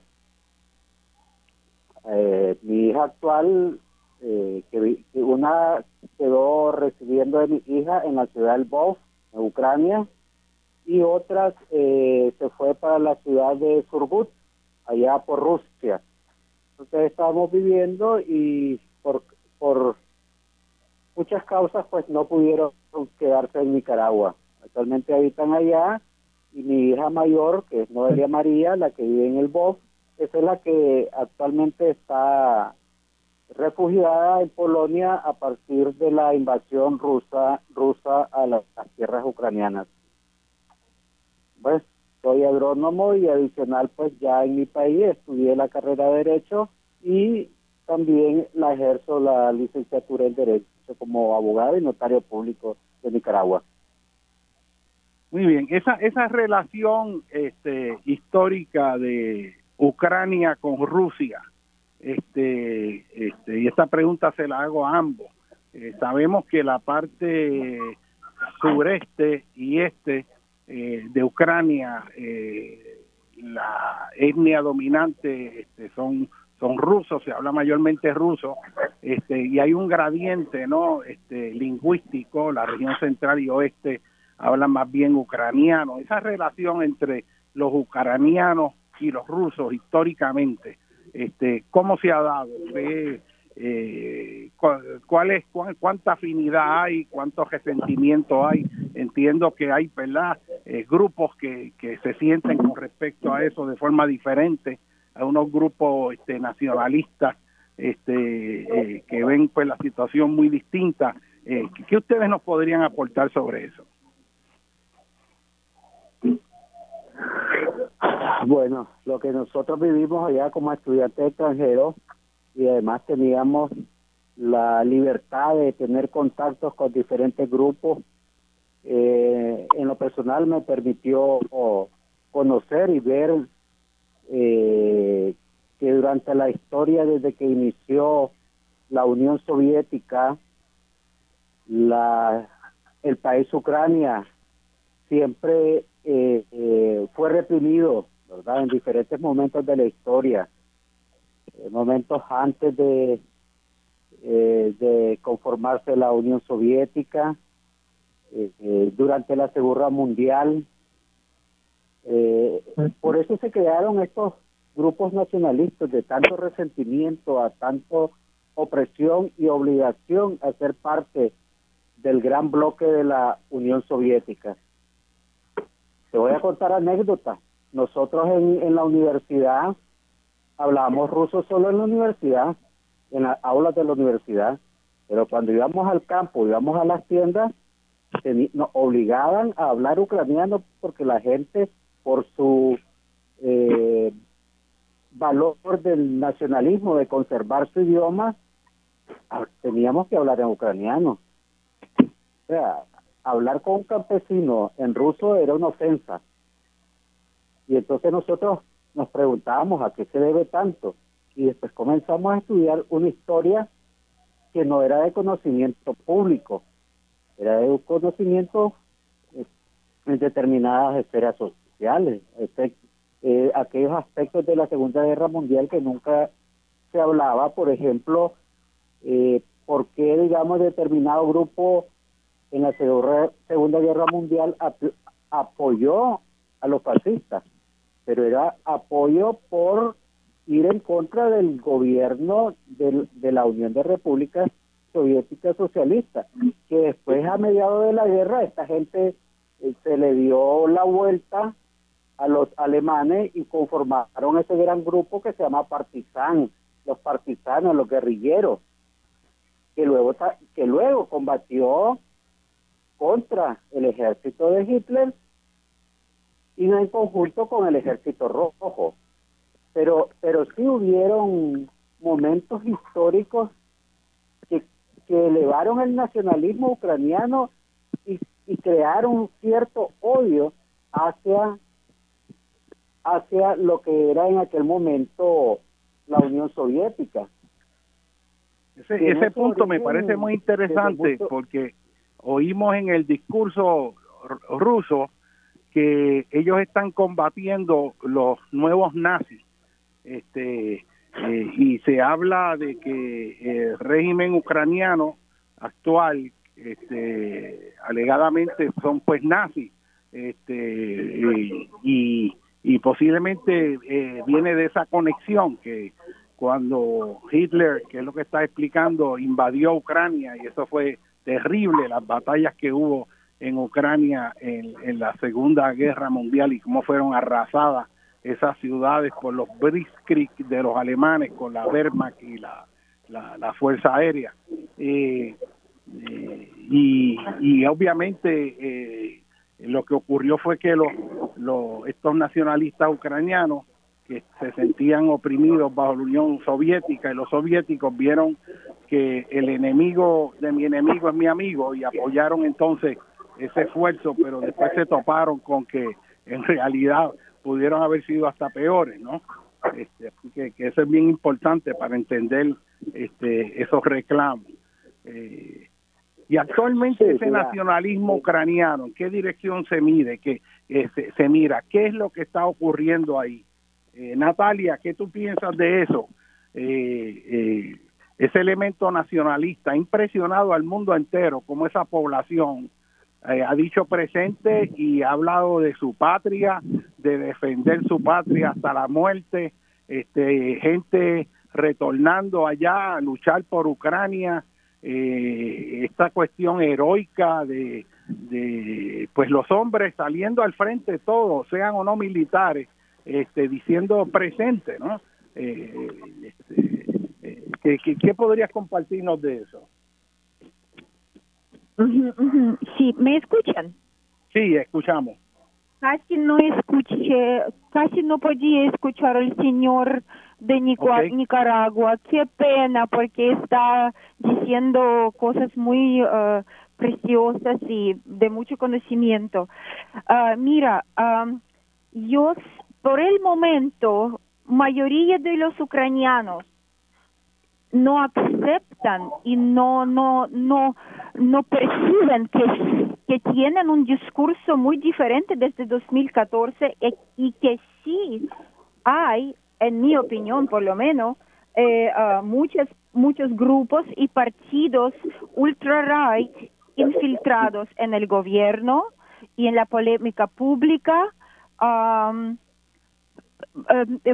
organizaciones humanitarias y observadores en Ucrania reportaron cientos casos de los activistas, periodistas, eh, y, individuos, individuos que desaparecieron, uh, que uh, eh, em, eh, agravaron em, y hasta mataron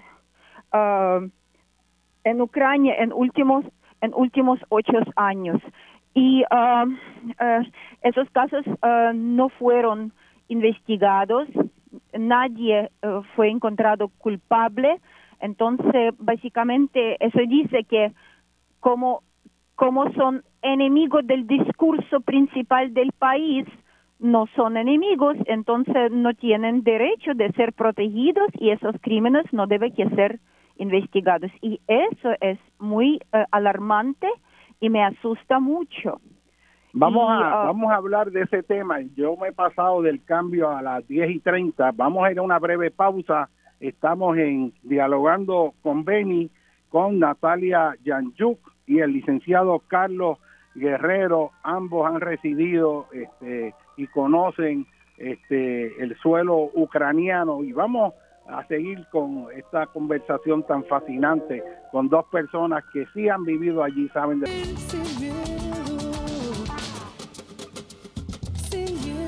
Bueno, mis amigos, continuamos aquí en Dialogando con Beni, continuamos sin miedo, hablando eh, abiertamente, trayendo información con puntos de vista diferentes por personas que tienen el standing para poder hablar de lo que están hablando eh, y esto es muy importante para fortalecer el proceso democrático y de respeto a las ideas y discusión inteligente y sosegada sobre asuntos eh, sumamente importantes, sobre todo en este caso donde está envuelta la seguridad y sobrevivencia del planeta, porque ciertamente no queremos una tercera guerra mundial, eh, porque esa va a ser la última guerra que vamos a tener. Y volviendo al tema, esta situación de, de interferencia política en Ucrania este, no es nueva. En Estados Unidos se formó una conmoción alegando que los rusos habían intervenido en el proceso electoral eh, de 2016. Eh, Trump sabemos que eh, le decía a los rusos que por favor investigaran más sobre Hillary, que sacaran esa información. y los servicios de inteligencia de Estados Unidos dieron la voz de alarma de que había pues una intención de manipular, este, que habían portales de internet que eh, promovían pues lo que entendían eran falacias sobre los procesos políticos y que habían unas manipulaciones eh, que afectaban el proceso democrático. No obstante, en Ucrania, este, en el 2014, cuando la revolución, creo que le llaman anaranjada, este, llaman la revolución de Maidán, ¿verdad? Fue en 2014 eh, no, este, Anaranjada fue en 2004, de Maidán en 2014. Muy bien, o sea, son dos diferentes. Dos diferentes, y, el, y, y ambos involucran el, mismo presidente Yanukovych, uh, prorruso. En 2004 él eh, fue sustituido ah, ilegalmente con una revolución por Yushchenko y eso cuando Natalia Yarechko uh, fue eh, instalada por Estados Unidos como ministra de Finanzas en Ucrania por casi dos años. Y en 2014, ah, espérate, ese punto es importante aquí. Este, Natalia Yaresco, la que estuvo en la Junta de Supervisión Fiscal en Puerto Rico. Sí, la misma, la misma persona que hizo revolución en la economía de Ucrania, dejando una deuda tremenda para Ucrania eh, que sigue eh, triplicando anualmente. Y eh, directamente desde Ucrania en menos de cuatro meses ella fue instalada como en junta fiscal en Puerto Rico. Aparentemente no hay, más no hay, hay una conexión ahí.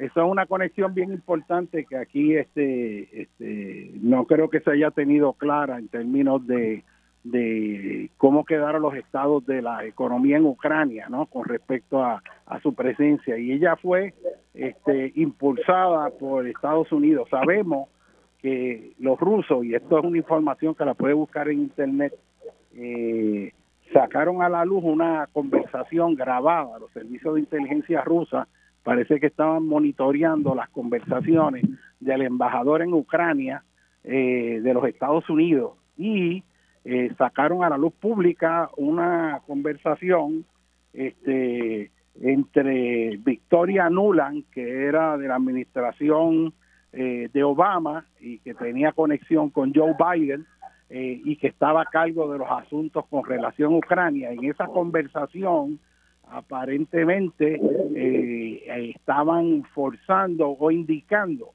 al embajador de Estados Unidos en Ucrania, dándole instrucciones sobre qué personas deberían promover en el gobierno para responder a los intereses de los Estados Unidos y cómo tenían que evitar que ciertas personas eh, salieran nominadas.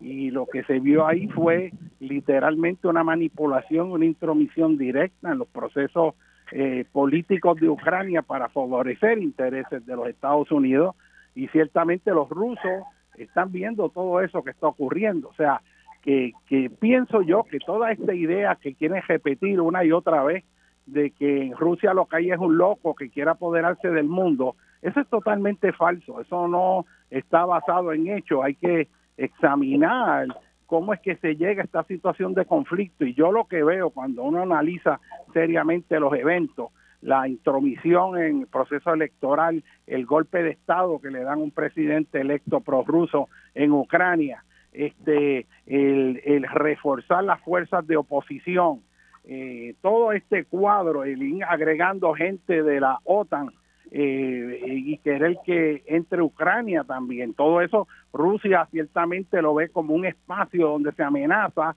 este su territorio vital, es lo que eh, los rusos, pienso yo, lo que han hecho es tirar rayas, como tiró Estados Unidos en Cuba, cuando la crisis de los misiles en el 62, que dijo, espérate, es que tú me vas a poner aquí al lado mío este eh, armas nucleares bajo ningún momento y básicamente este eh, esa es la causa eh, de lo que está pasando. Obviamente es terrible que haya una invasión que mueran inocentes que hayan unos patriotas ucranianos defendiendo su su, su tierra pero toda esta industria todo este complejo militar industrial del cual habló en ese famoso discurso Eisenhower cuando transfirió la presidencia de Estados Unidos a John Kennedy, advirtiendo sobre el poder excesivo que tenía ese complejo militar industrial que quería inducir más guerra, tener enemigos, mantener esa fábrica produciendo armas para que se mueva todo ese capital. Y uno, después de oír a Eisenhower prediciendo todo esto que estamos viendo y vemos toda esa complejo militar industrial este, en todos los países, no solo Estados Unidos, sino ahora Alemania, que triplicó el presupuesto militar y todo el mundo ahora, toda esa industria armamentista en todos los lugares a, quitar recursos, ¿no? Eh, de, para mejorar la vida de la gente, la educación, la, la, sanidad.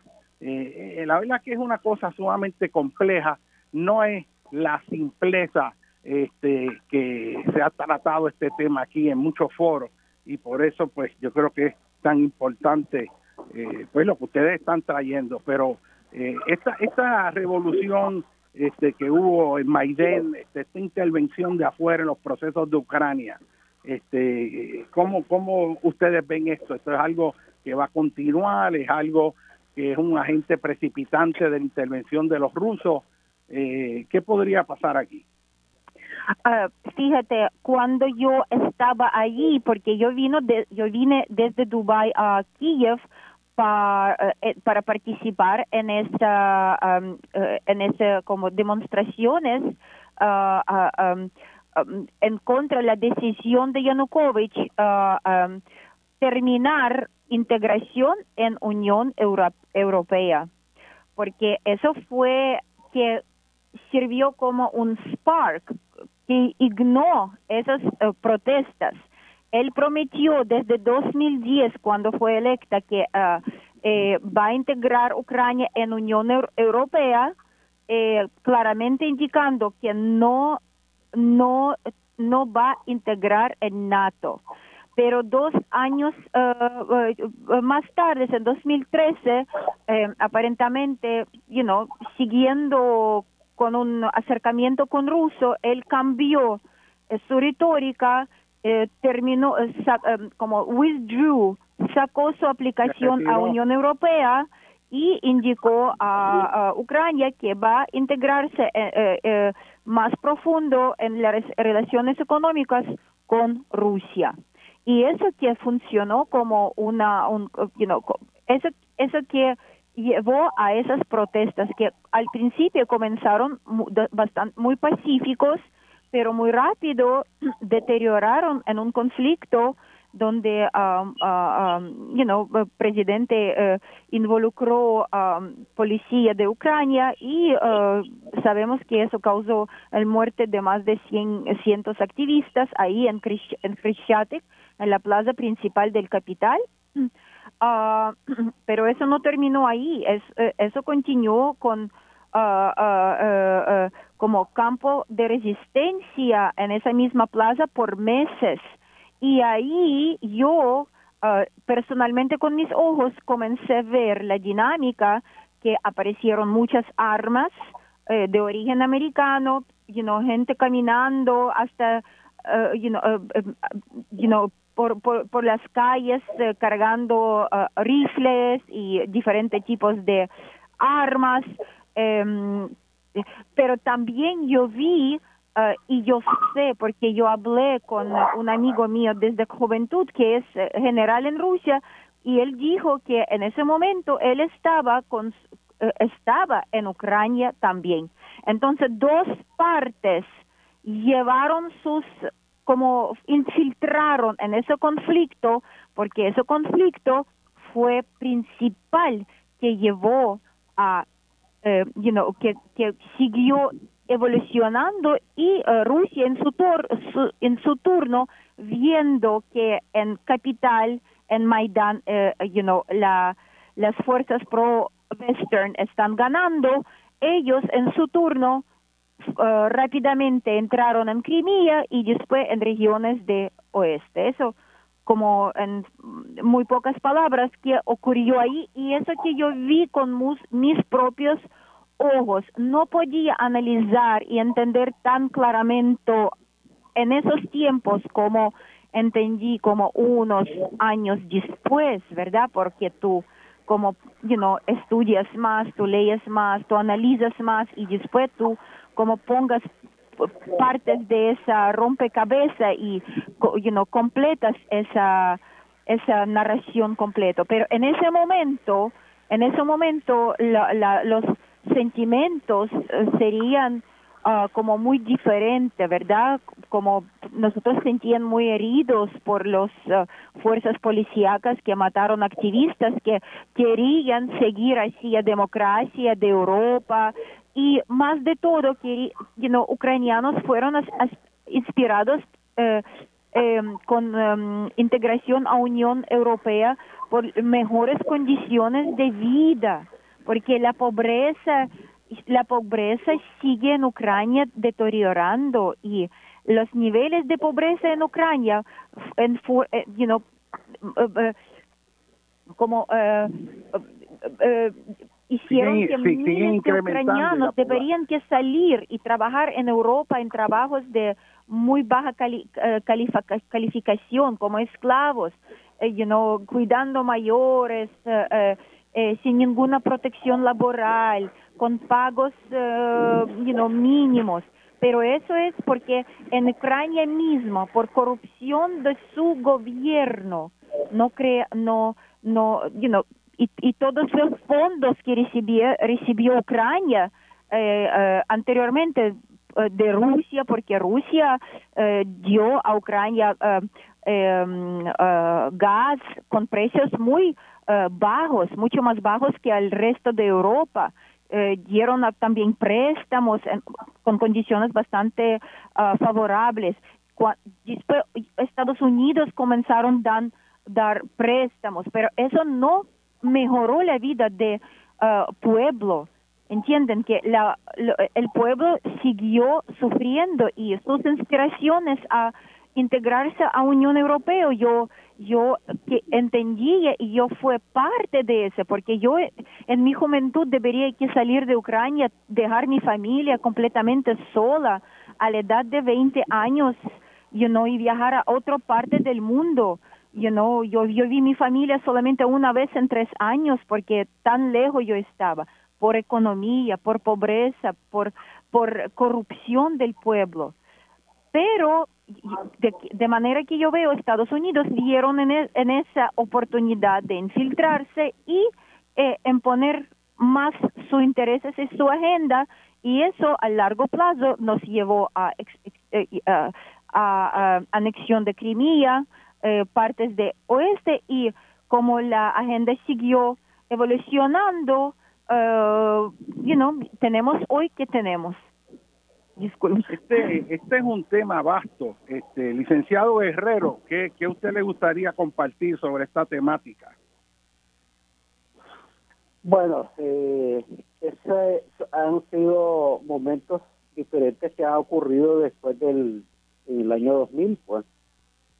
Claro, lógico, ha habido eh, corrupción dentro de las esferas de gobierno que han creado situaciones difíciles para la población ucraniana.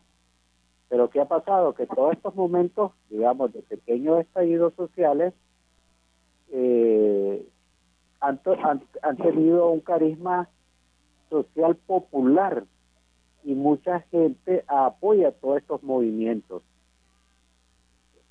Bueno, como, como el movimiento eh, de la Unión Europea en algunos países que eran antes del bloque socialista, en ciertos aspectos han mejorado su condición económica, eh, entonces Ucrania ve como salida integrarse a este bloque. Entonces, la integración de este bloque a, este, este bloque, pues consideran de que es una salida para toda esta problemática, problemática económica en, en, todo el territorio de Ucrania. Eh, en lo personal, yo te puedo decir que que si es posible, pues es posible, pues. Lo que no veo lógico que Ucrania tiene que depender de otro país para tomar decisiones propias que le corresponde a cada país como nación. O sea, Ucrania no está obligada a pedirle permiso a Rusia para ser parte de la Unión Europea. Si lo quieren hacer, pues esa es su decisión de país. Acordémonos que desde 1990 ya la URSS no existe. Las 15 repúblicas que en determinado momento estuvieron como un todo, eso ya no existió, entonces cada una tiene su independencia y sus características propias de su, de, su territorio. Ese, es un punto interesante porque eh, eh, los rusos en su alocución eh, mantienen que, que Ucrania es históricamente Rusia este, que eso siempre han sido ellos y que el mundo occidental quiere desgajarle un pedazo de lo que siempre fue Rusia, ¿no?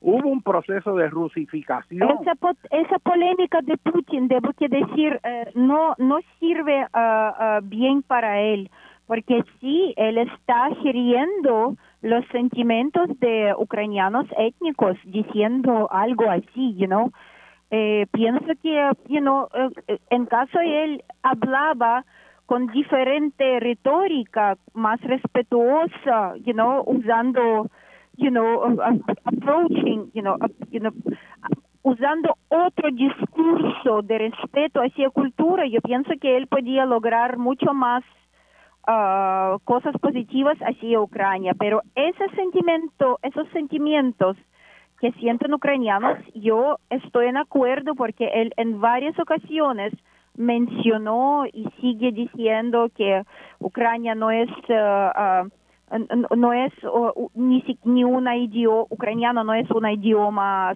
you know, diferente no tiene su identidad étnica. Es un sufrimiento por su soberanía y identidad cultural. Ucrania sufre uh, siglos.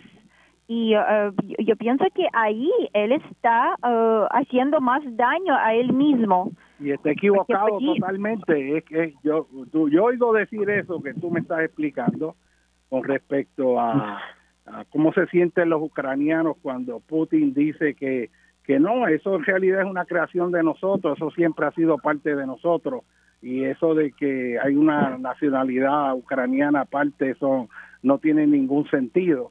Este y ese reclamo de así de tener una independencia en realidad no está basado en hechos históricos. Me recuerda a mí la gente que repite en Puerto Rico que que aquí en realidad no hay nacionalidad que, que me recuerda al Guaynabo City verdad el que no, nosotros lo que somos es parte de aquello, nosotros somos un reguerete de gente que vive en una isla y nos quieren ver como que en realidad nosotros lo que somos es parte pues de esa cultura americana, cuando eso es totalmente falso. Este, así que, que, que, me recuerda, ¿no? Esa esa eh, esa exposición de, de Putin con respecto a la, a la cultura que que se hace que se resienta tanto ese, ese sentimiento nacional en Ucrania, que a mí me ha impactado mucho el amor de los ucranianos a su tierra y ese sentido de identidad y ese sentido de mantener su idioma y no doblegarse y sentirse orgullo de lo que son. Eh, y eso es una lección para nosotros también aquí en Puerto Rico, donde vemos fuerzas que lo que quieren es disolvernos, este, diluirnos en, en esa masa este, eh, de los más de 300 millones de ciudadanos americanos. Este, pero eh, hay unas fuerzas aquí que, que, no ven nuestra cultura con el valor que tiene que tener y eso nosotros los puertorriqueños, al igual que los ucranianos, tenemos que defenderlo, tenemos que defenderlo. Este, eh, ¿Cómo se puede resolver? Eh, ¿Qué son, que ustedes piensan son opciones que podrían ser viables este, dentro del pensar del pueblo ucraniano y esa diversidad y complejidad? En este corto tiempo que nos queda, yo quiero preguntar, eh, porque, porque varias personas me preguntan, varias preguntas, que yo recibí de, de mi diáspora están preguntando, ¿y qué pasa después de la guerra? Porque yo tengo muchas esperanzas que esa guerra va a acabar. ¿Cómo podemos reconciliar esas, eh, eh, esas relaciones? ¿Cómo podemos como eso, eh, eh, esas heridas tan graves, ese trauma por esa tragedia, ¿cómo podemos seguir viviendo, ah, teniendo al lado que no va a cambiar un vecino como Rusia? Y yo fui pensando sobre eso. Y yo pienso que hay varios, varias etapas que debemos que pasar. Primero de todo, debemos que aclarar y hay varios culpables en ese conflicto que no son solamente rusos. Eso es muy importante. Natalia, nos están poniendo la música ahí, el tiempo nos ha traicionado. Yo me he quedado con las ganas de seguir este diálogo, apenas ah, está comenzando esto y vamos a tener que pues despedirnos. Eh, yo espero que podamos tener otra oportunidad de cubrir este tema tan importante y le agradezco Natalia, tu presencia. muchas gracias, seguro. en Puerto Rico y al licenciado Carlos Guerrero Mendoza, directamente desde eh, Nicaragua, que está compartiendo este, su experiencia de vida en Ucrania, la cual está integrado a través de su esposa y sus hijos. Señores, muchas gracias por su atención. Aquí muchas gracias. con Beni buscando siempre, siempre aclarar lo complejo y trayendo visiones nuevas para poder comprender este mundo. Que todos pasen buen domingo claro y muchas sí. gracias a los siempre invitados. Muchas gracias. Dreams that you dream of, dreams really do come true. Ooh, someday you wish upon a star, wake up.